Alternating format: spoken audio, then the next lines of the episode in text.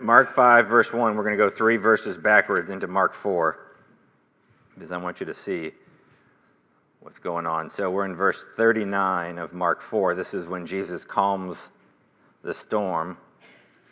And it says in 39 And he awoke and rebuked the wind and said to the sea, Peace, be still.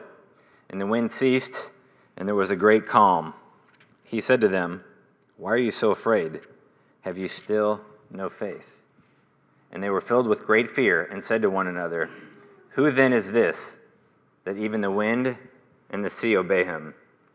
They came to the other side of the sea, to the country of the Gerasenes. And when Jesus had stepped out of the boat, immediately there met him out of the tombs a man with an unclean spirit.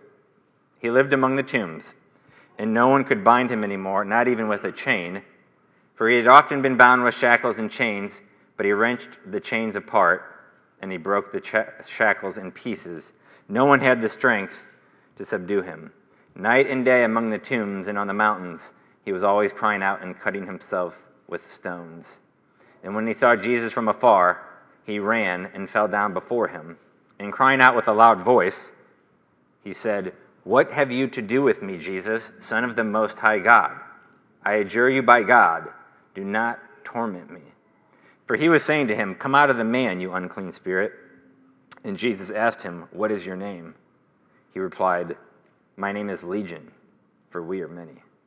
And he begged him earnestly not to send them out of the country. Now a great herd of pigs was feeding there on the hillside. And they begged him, saying, Send us to the pigs, let us enter them. So he gave them permission. And the unclean spirits came out and entered the pigs. And the herd, numbering about 2,000, rushed down the steep bank into the sea and drowned in the sea. The herdsmen fled and told it in the city and in the country, and people came to see what it was that had happened. And they came to Jesus and saw the demon possessed man, the one who had had the legion, sitting there, clothed and in his right mind, and they were afraid. And those who had seen it described to them what had happened to the demon possessed man and to the pigs. And they began to beg Jesus to depart from their region. As he was getting into the boat, the man who had been possessed with demons begged him that he might be with him. And he did not permit him, but said to him, Go home to your friends and tell them how much the Lord has done for you and how he has had mercy on you. And he went away and began to proclaim in the Decapolis how much Jesus had done for him. And everyone marveled. Let's pray. Father, we ask your blessing on your word today. We ask your blessing on this service. Lord, we thank you that we're privileged to be able to worship you in spirit and truth. We're privileged to come with our brothers and sisters in Christ and worship you together, serve you together, minister to one another. And Father, I ask that you would give us eyes to see and ears to hear. We want to look into your word, Lord, and see what it says to us. So, Lord, open our hearts to receive your word. Holy Spirit, we ask you would illuminate your word and open our eyes to what is there and what you would have us see. We thank you for your word. We thank you for your work in us. Continue it on. We pray. Amen. Now, the reason I had us back up a couple verses is because I think it's important when we're looking at the biblical text to make sure we always keep in mind the context and the surrounding things that are going on. Um, because if we're not careful, if we hone in on too small of a section, we can actually miss the flow of thought, we can miss different things going on in the text. Um, in fact, um, Mark's favorite word, do you know what Mark's favorite word is? It's and. I think I heard someone say it actually. Um, depending on what version you're using, you can see this uh, pretty clearly. Now, I'll point it out to you in chapter 5, but I don't want you going looking right now um, because I want you listening to me. so save that for your quiet times. But look in Mark 5, and you can see um, at the beginning of many verses, he begins it with the word and. Verse 2, and. Verse 6, and. Verse 7, and. Verse 9, and. Verse 10, and. Verse 12, and. Verse 15, and. 16, 17, 19, 20, 21, 23, 24, 25, 26. No, I'm not counting numerically, okay. a lot of ands. Why? Because Mark is wanting to tell a continual story.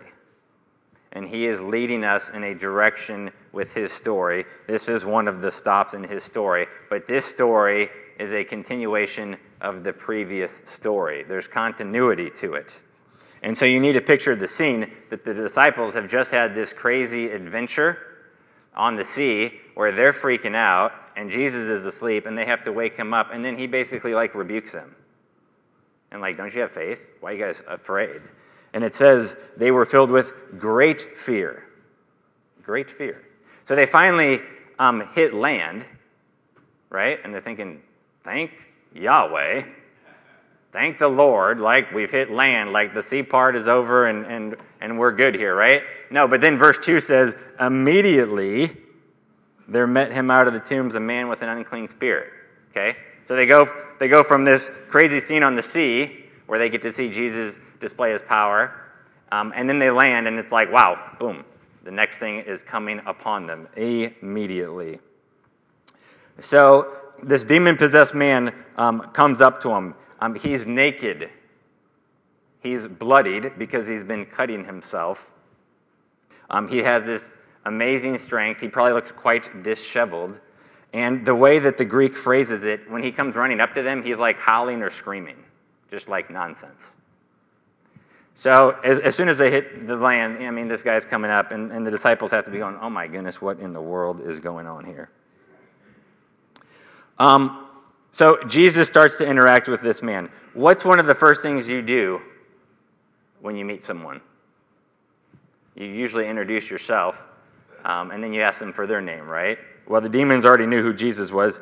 Jesus, more probably as a formality, asks um, who this person is, and the response is, My name is Legion, for we are many.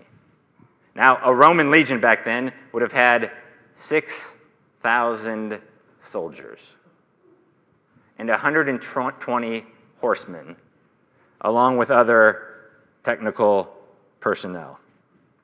Uh, what is the message that these demons are trying to communicate here to Jesus? I mean, the idea is great numbers efficient organization, and relentless strength. Basically, like, bring it on. And there is no doubt that Satan has power and is willing to use it.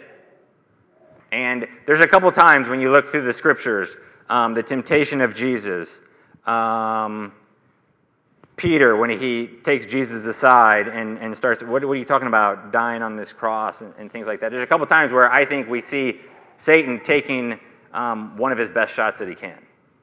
Um, Judas, obviously, at the end, right? But I actually think this is one of those places. Is This, this, there's like, you know, Jesus is dealing with demons continually. But, but this one is unique because it's like there's more than one involved. And he's, he's introducing himself as, as legion. So this is what Jesus has to deal with. And actually, he, he does it pretty quickly, doesn't he? I mean, it's not long, drawn out. It's just like, boom, it's, it's like over. Um, even, depending on how you read it, uh, by the time he's asking him his name, that actually he might have already been cast out, these demons. So they say, take your best shot, and, and Jesus is like, okay. And it's like, you know, it's like the fight is over before it begins. A couple notes. The demons here are subject to Jesus right? They have to listen to what he says. He says, come out, they come out. Um, they want to uh, not have to leave the country, it says. It says in 10. He begged him earnestly not to send them out of the country, right? So they're not telling Jesus, we're not leaving. No, they're begging him, right? Then they're like, oh, these pigs, how about these pigs over here? Like, really, guys, you're that desperate? You'll take the pigs right? Jesus, but, but they have to get the permission from Jesus. And this was what surprised the disciples when they were sent out in Luke 10 by 72. When they come back, what is one of the things that surprises them? They say, Lord, even the demons are subject to us in your name. It says they were filled with joy. So the demons have to ask permission to do something. Right? The same was true with, with Job, right? Satan wants to take down Job. Uh, he just doesn't have endless freedom to do whatever he wants. No, he has to ask permission from the Lord. And so here's this, these demons, and they have to ask permission. They're subject. The demons are subject to Jesus. He rules over them. And then you have this demon possessed man. I mean, think about this man for a second. Um, he's lonely. I mean, it's not like, I mean, there's people you maybe can't stand to be around, all right? Um, but this guy was in a category of his own. So he's lonely. Um, he's suffering, gashing himself against the rocks. He's tormented by these demons. And if there's any person you'd say, no way this guy gets saved, it would have been this guy. Yet, Jesus saves him and turns him into a great witness for him. Uh, listen to me. The power of Satan is nothing compared with the power of Jesus. Amen. It is nothing. So, so why then do we fret? Like, why do we cower? Why do we like shake in our, in our boots at times of demonic activity? Well, we don't have to fear Satan. We don't have to fear his minions. Okay? Um, Jesus says it clearly don't fear him who can destroy the body. Don't fear him who can destroy the body. I think he's talking in that passage specifically about mankind, but I think the application is equally as well with Satan. Why would we fear Satan? No, it says, Fear him who can take your soul and cast it into eternal hell forever. That's the one you want to fear. We do not need to fear Satan. Listen, we have Jesus on our side. Amen? Satan does not. End of story. So Jesus is on a rescue mission here. Notice the geography of this story. In verse 1, he's in the country of the Gerasenes. He's, he's not in Jewish territory any, anymore. Now, Jesus' primary mission when he was on the earth was the lost sheep of Israel, right? But we get glimpses throughout his earthly ministry that his ministry is, is, is much larger in scope. And this is one of these glimpses him going into, into a non Jewish territory with the good news. So he goes into this foreign region, it's under enemy occupation. And what does he show the region? What does he show the disciples? What, did he, what does he show Satan himself? My reign extends everywhere. Okay? It's not just in Jerusalem, it's not just in uh, Judea, it's not just in Galilee. My reign extends everywhere. Uh, it extends far as the curse is found. Um, this includes your work. There's probably some cursing there. this includes your home. This includes your neighborhood. This includes your family. Jesus is Lord of all. And I want us to understand that there is a spiritual reality. There's a physical reality and there's a spiritual reality. We can't forget that. Um, I think we know it, but I'm not sure we always know it in our heart. Here's what C.S. Lewis said in his well known book, The Screwtape Letters There are two equal and opposite errors into which our race can fall about the devils. One is to disbelieve in their existence, the other is to believe and to feel an excessive and unhealthy interest in them. They themselves are equally pleased by both errors and hail a materialist and a magician with the same delight. Okay, so you don't want to go to the extreme of finding the demon under every bush. Um, but we want to have our eyes open, our spiritual eyes, to make sure we're seeing that there is a spiritual reality and there is a war going on a war for your soul, for the souls of your family, for the souls of your friends, a soul for the souls of this world. And if you've been doing ministry long enough, um, you've probably had some eye opening experiences that leave you shaking your head. Um, we had a, a, gentleman come in a number of years ago. I was the only one at church. And um, he came um, into the church and was looking for some um, assistance. And so I was like, okay, what, you know, what do you need help with? And he's like, you know, I'm, I'm kind of traveling from here to there and I just need some assistance. So if I could get like some extra clothes and if I could get um, some, like a backpack and some toiletries um, and then maybe something to eat. And I was like, well, that's a reasonable request. And so as we're talking, I'm like, kind of asking him like his background and his spiritual background, and I'm just not getting a good feeling about it. It was just like an awkward thing. And I was like, maybe um, there might be some some type of demonic influence going on. So we're driving to uh, to Goodwill because that was our first stop. Um, and I'm like, I'm just gonna I'm just gonna ask this guy what he believes about about demons. so I'm driving. I'm like, um, what do you believe about um, demon possession? I'm like, I'm like looking at him. and I'm and I'm, I'm like like man, if he like turns and says something in some freaky voice, like I'm in trouble here because I'm like driving. But he like gave some kind of garbled answer. And we get to Goodwill which um, is a story in, it, in itself. There's crazy stuff happens there. But we, we get back into the car from Goodwill, um, and our next stop is Walmart. And so he's got like this bag of clothes.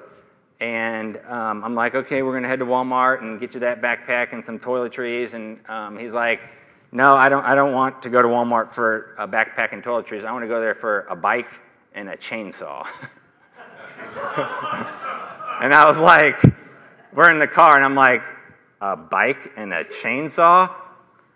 I'm like, he's like, yeah, a bike and a chainsaw. And I'm like, well, what do you need a chainsaw for? and he's like, I'm going to use the bike and I'm going to go to people's houses and I'm going to offer to trim their trees with the chainsaw. And I'm like, okay. I'm like, well, that wasn't the original plan, okay? So let's, let's stick to the original plan and, and we're going to go to Walmart for the backpack and the toiletries. And he's like, No, I need the, the bike and the chainsaw. And I'm like, I'm not going to buy you a bike and a chainsaw. I'm like, I can't even believe I'm having this conversation. and so he's, and he's like, No, I need the bike. And he's like, Adam, I need the bike and the chainsaw. And I'm like, Well, we're not doing that. And then he's like, he's, you know, starts insulting me and, and calling me these different things. He ends up calling me like a computer. I'm like, A computer? I've been called many things. I've never been called a computer. And so finally, I'm just like, um, I mean, he's greatly agitated at this point. I had started to pull away. Um, he's yelling at me now. He's cussing. And I'm like, okay, you, you need to get out of my car. Um, and then he's like, and then he, and then it gets even worse. He, he explodes. I'm like, I'm sorry. You've, you've, you've kind of blown it here, and you need to get out of my car. Because at that point, I just wasn't actually even feeling safe. so he like takes the bag of clothes and he like throws them out of the car, and they like literally go all over the, the parking lot at Goodwill. I, he couldn't have spread them out any better if he wanted to, because they're just poof, everywhere. Um, and he like is getting out of the car. He like leans back into the car. The door's open. He's halfway in, halfway out. And I mean, he's just screaming and yelling at me. And he's like, I'm just looking like forward the whole time. The, the car's running, and he's like literally like this close to my face, and I can like feel the little spittle getting on my face. And I'm like thinking to myself, okay, if he like hits me, I'm like driving off. Okay? Whether he's in the car, out of the car, or what, I'm, just, I'm going. Finally, he ends up getting out of the, out of the car completely. Um, I drive off. I come back here. I like lock the doors, you know, twice. Um, so, what's my point? Like, crazy stuff happens in ministry, all right? Crazy stuff. Um, we can't get caught up with the physical world so much that we forget the spiritual. I believe there's a, a, spiritual issue going on. I believe that you know the Lord wanted me to speak truth into that situation. Um, that that man wasn't willing. Um, we need to be ready to do spiritual battle when the situation arises. Okay? When is what I said. Not if, but when the situation arises. Because there are evil forces at work. Look at Ephesians. Keep your finger in Mark 5, but look at Ephesians uh, 6. I just want us to look at this one verse, Ephesians 6, verse 12. For we do not wrestle against flesh and blood, but against the rulers, against the authorities, against the cosmic powers over this present darkness, against the spiritual forces of evil in the heavenly places. Now, if you studied this, and we actually did last summer, you know that the rulers, the authorities, the cosmic powers, this present darkness, the spiritual forces, all of those are talking about the spiritual realm. Okay? Uh, the rulers and authorities are not talking about presidents or kings or monarchies or anything like that on this earth. They are all dealing with spiritual realities. We do not wrestle against flesh and blood. But how easily do we forget the spiritual? And why do we? Because we have a bent towards this world. It's called the fall. We're bent towards it. We're bent away from God. And we have a bent towards the goods of this world. I mean, we live in the most prosperous nation in the world, and yet we can't get enough. We always want more. We can't get enough food, we can't get enough delicacies, we need the newest this, the latest this, the 65 inch this, the 2018 that. And that's what our society gives us, and we just, I mean, we just eat it up. We just eat it up. We buy right into it. And here's the thing we might make it through a day, and we might not even think about the gospel. We might make it through a day and, and not think about Jesus. Well, that's losing sight of the spiritual reality. That's losing sight of things above, as Colossians talks about. And here's the thing the more spiritually mature I get, the more I realize I really don't need to have quiet times as often. Just wanted to make sure you were listening. because the more spiritually mature I've gotten, I've realized I need to be in the Word much, much, much more. Okay, so as I've grown, I've actually seen how much more I need the Word. As I've grown, I realize how much more I need to be in prayer. And, and if you're a believer, you are a fool you're a fool if you think you can get away without being in the Word on a regular basis. And I say that because you have been fooled by yourself, by the world, by Satan, to think that, that you can get away from this for any length of time. Man does not live on bread alone. He does not live on bread alone. So, you know, we need to take our quiet times, our times with the Lord when we're spending with Him, when we're in the Word, and when we're praying, um, and we need to take them. Uh, we need to take them with us. You know, Jim Bakker, famous televangelist, a number of years ago, fell into major sin, uh, went to prison because of it. And, you know, they interviewed him, and, and he, every single day, was spending four to five hours in the Word and prayer. You're like, how could a guy spending four to five hours in the Word and prayer end up in such horrible, immoral sin? Well, it's because it's because when he when he closed his Bible after those four or five hours, and he walked out the door of his prayer closet, he, he didn't take it with him. Okay, he had all this stuff, but not much here.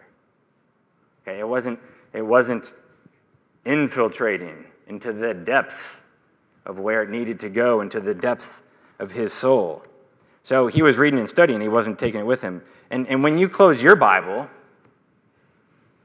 you have to take Jesus with you. I mean, He is with you, but you have to take Him with you. And He, he doesn't just stay in that Bible locked away, though we treat Him like that sometimes. That's how we, we act like in practice. Why? Because we're so focused on the physical and we forget the spiritual reality of things. We got to take Jesus with us. I mean, it is an amazing and a sweet thing when you really think about it for a second that, that Jesus, King Jesus, you can commune with at any time.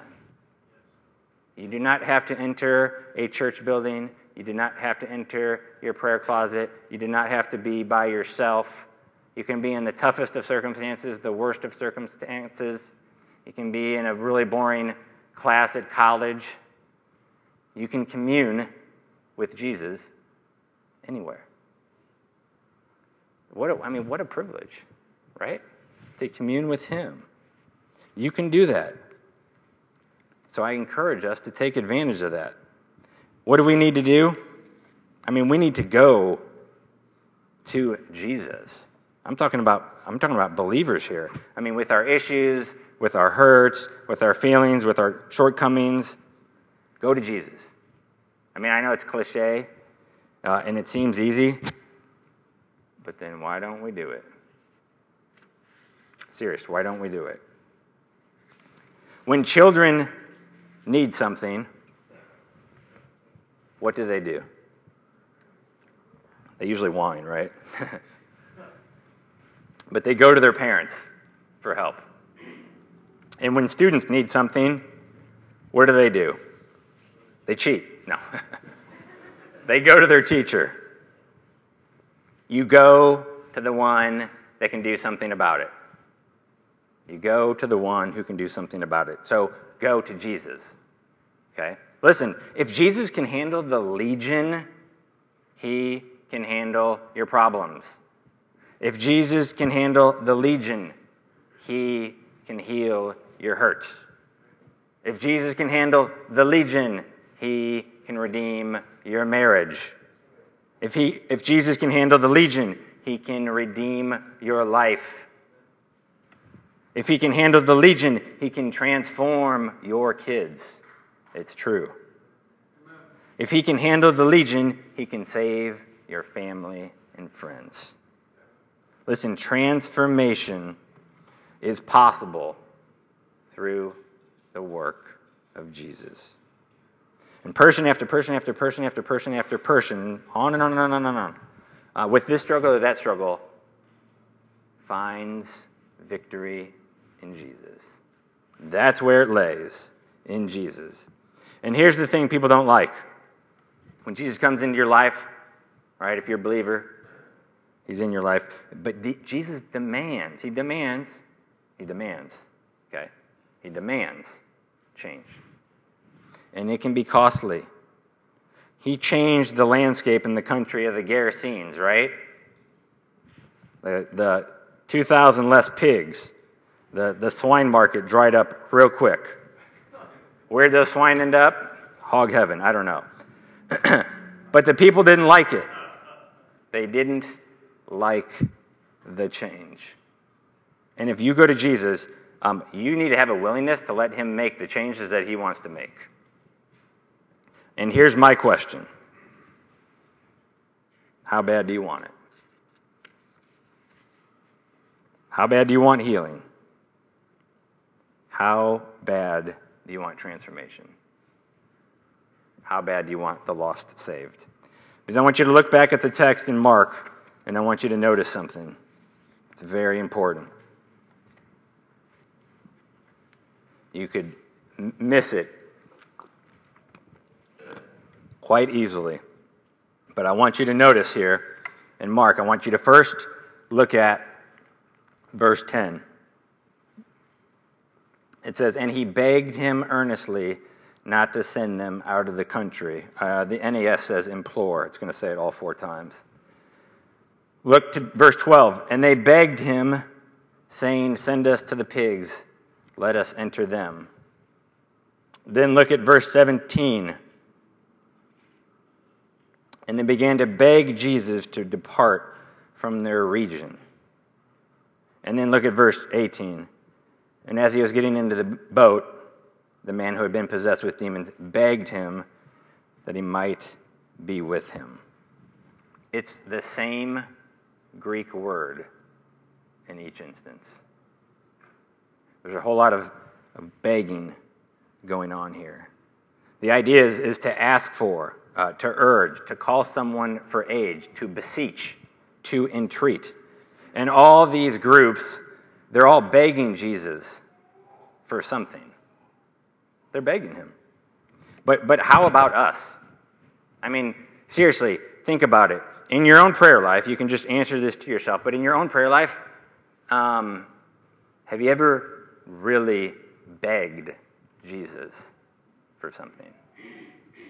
Because I think a lot of times, I'm very guilty of it too, our prayers can be rather flippant. You know, Lord, um, just, you know, save my kids, Lord, and save my aunt. Lord, say, okay, that's good. I need to pray for the lost, right? But, but there is an earnestness. Guys, there's an earnestness with the demons. They're begging Jesus. They really want something. And we won't even come sometimes before God and beg Him for things that we really want. My question is how bad do we really want it? If we're really not willing to humble ourselves and come after God and beseech Him for it, then why would we think He's going to grant that thing? Because we're just flipping about it. It doesn't really, does it really care? Do we really care about it if we're not going to get serious and really seek Him on that? Is praying, you know, once a week for something, is that really enough?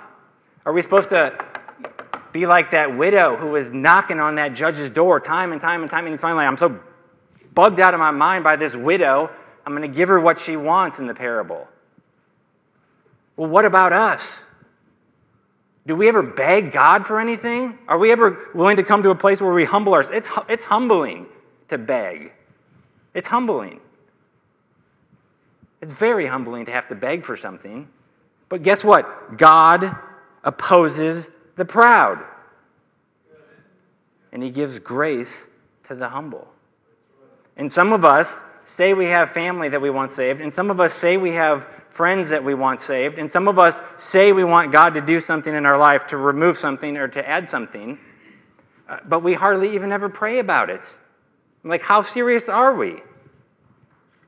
That's my question. So here we have instances over and over and over, just in one chapter, of people begging Jesus for something. What about us? Will we beg Jesus for things that are dear to his heart? Will we do that? Will we humble ourselves? Will we beseech him? Will we entreat him over and over and over? Will we cling to his garment and not let go until we get the answer? Because many people try to, try to go down a path, and I tell people this when I'm counseling them look, you are going to encounter painful, challenging, tough times, and you are going to be tempted to turn back and not go through this healing process. Okay? And, and, and some people do.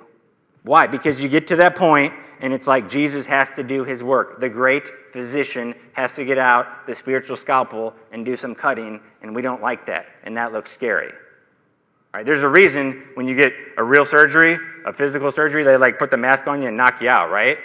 You couldn't make it without that. They'd have to restrain you. There's really no mask to put on when it comes to Jesus doing his work. We will experience the pain, we will feel the cutting. It is not pleasant at the time. No discipline is. But that's what it takes if we want transformation. That's what it takes if we want healing. That's what it takes if we want His touch on our lives. That's what it takes if we want to see Him do something through us. An earnestness to it, a beseeching. So listen, uh, you know, Satan, Satan's got nothing on Jesus. All right? So Jesus is king. King Jesus. All right? Now Satan's doing his thing on this earth, wreaking havoc. I get that. But it's not like, you know, it's not like Jesus' hands are tied, right? I mean, he's just as active today as he was back then, if not more so. Okay? He's active. But some of us are inactive. Some of us are asleep. And there is a spiritual war, and you got to wake up to it. And there is a walk with the Lord that you have, and you need to walk into it. Okay? There's a transformation that He wants to do, and you need to be transformed by it. And so we're going to pray in a couple minutes here. And listen, I want us to go before the Lord and really intercede. I want us to go before the Lord and really beseech Him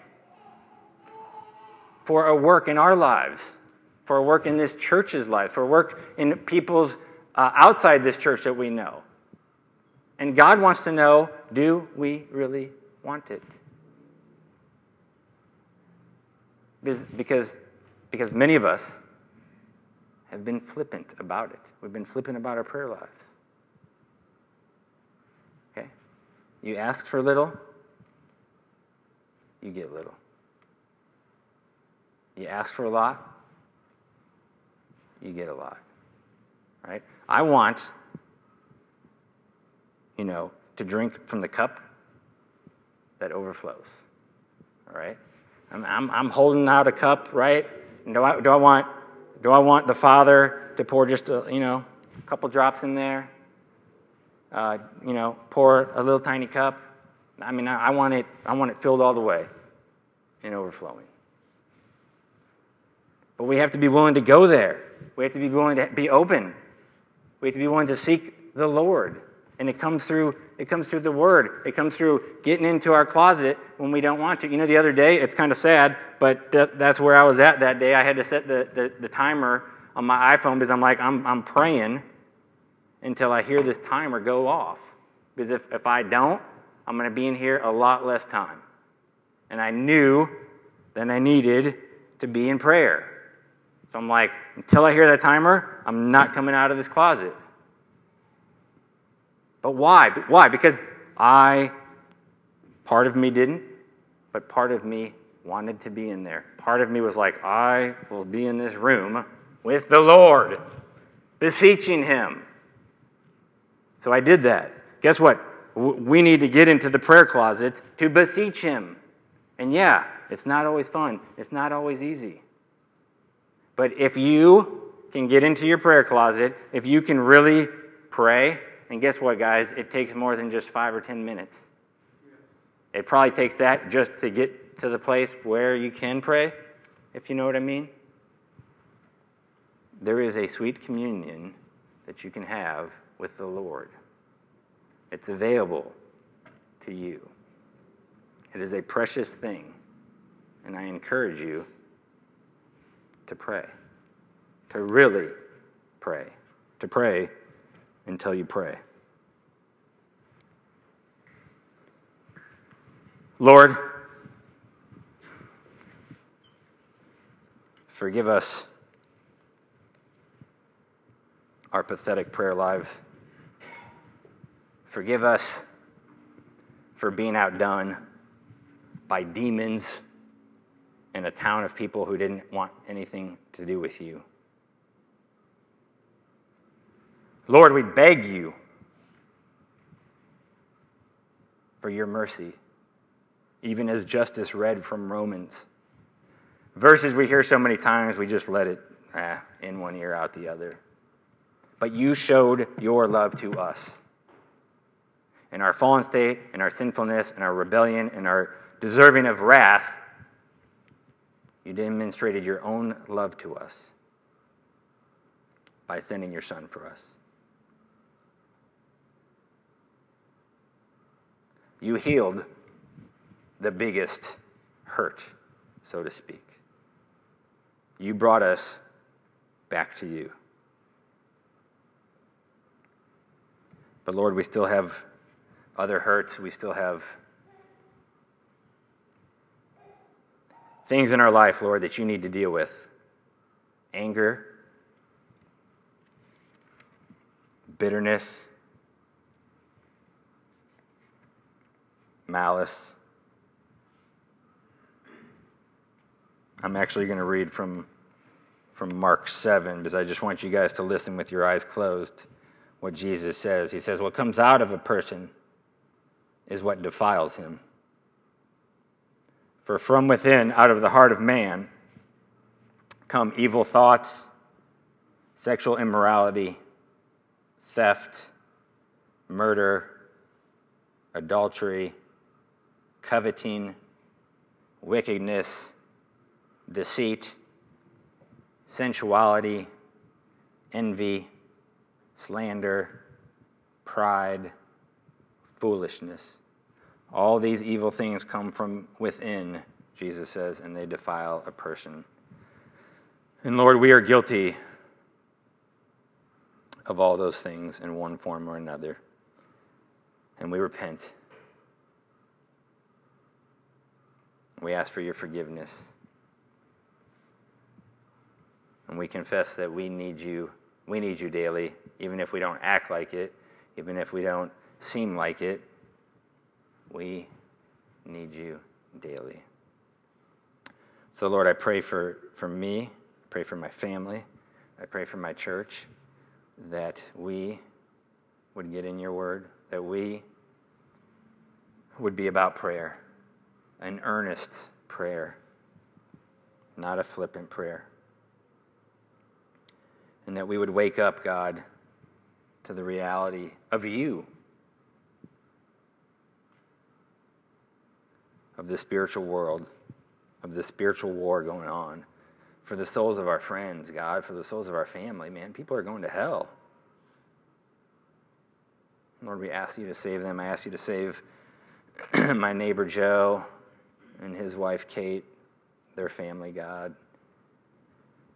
Continue to use me, Lord, to offer the hope of the gospel, to be a friend, to invite him to church. But I want to see him save God, so I ask that you'd save him Save him, Lord. Show him the hope of the gospel.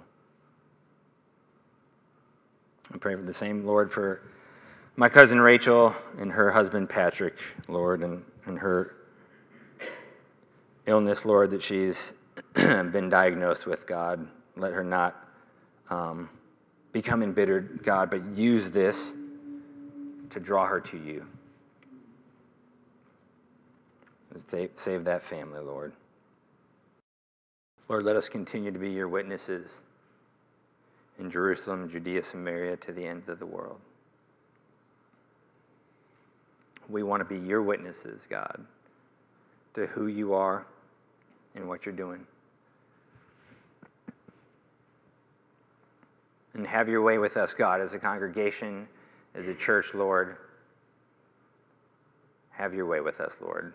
Let us be the moldable clay on the potter's wheel.